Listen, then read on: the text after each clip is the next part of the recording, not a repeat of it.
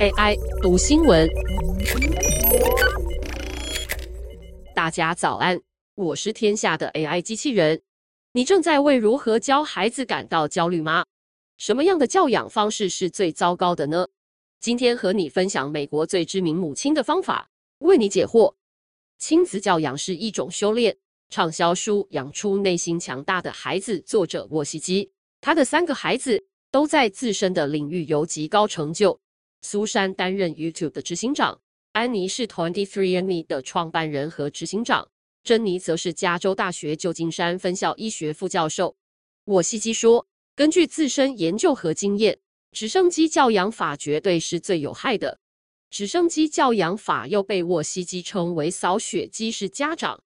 一般想到直升机家长，大家会想到紧迫盯人、控制狂或细节控的家长。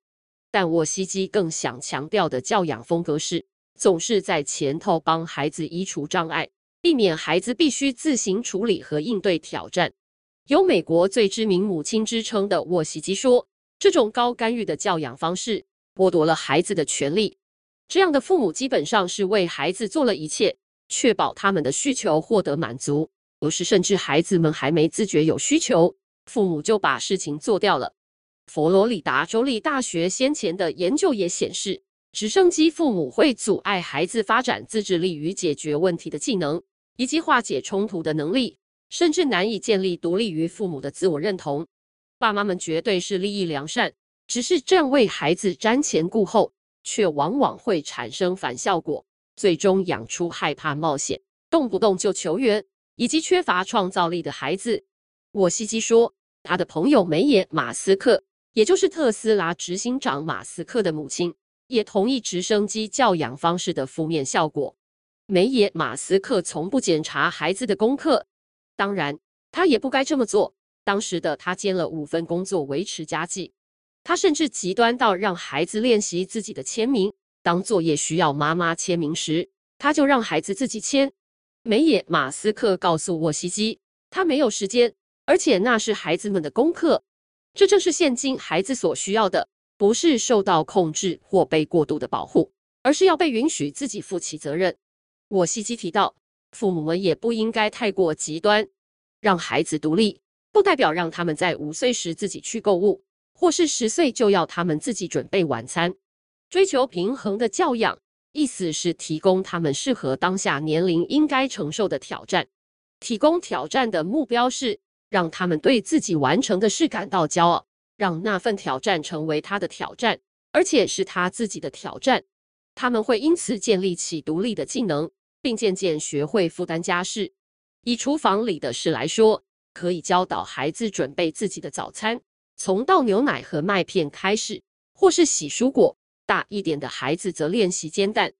如果孩子从来不练习煮东西，他们也许根本不知道自己其实办得到。大部分的孩子不知道如何为自己准备吃的。沃西基说，这听起来很像在开玩笑，却是事实。家长和老师们都应该赋予孩子独立思考、独立行动和建立自信的能力。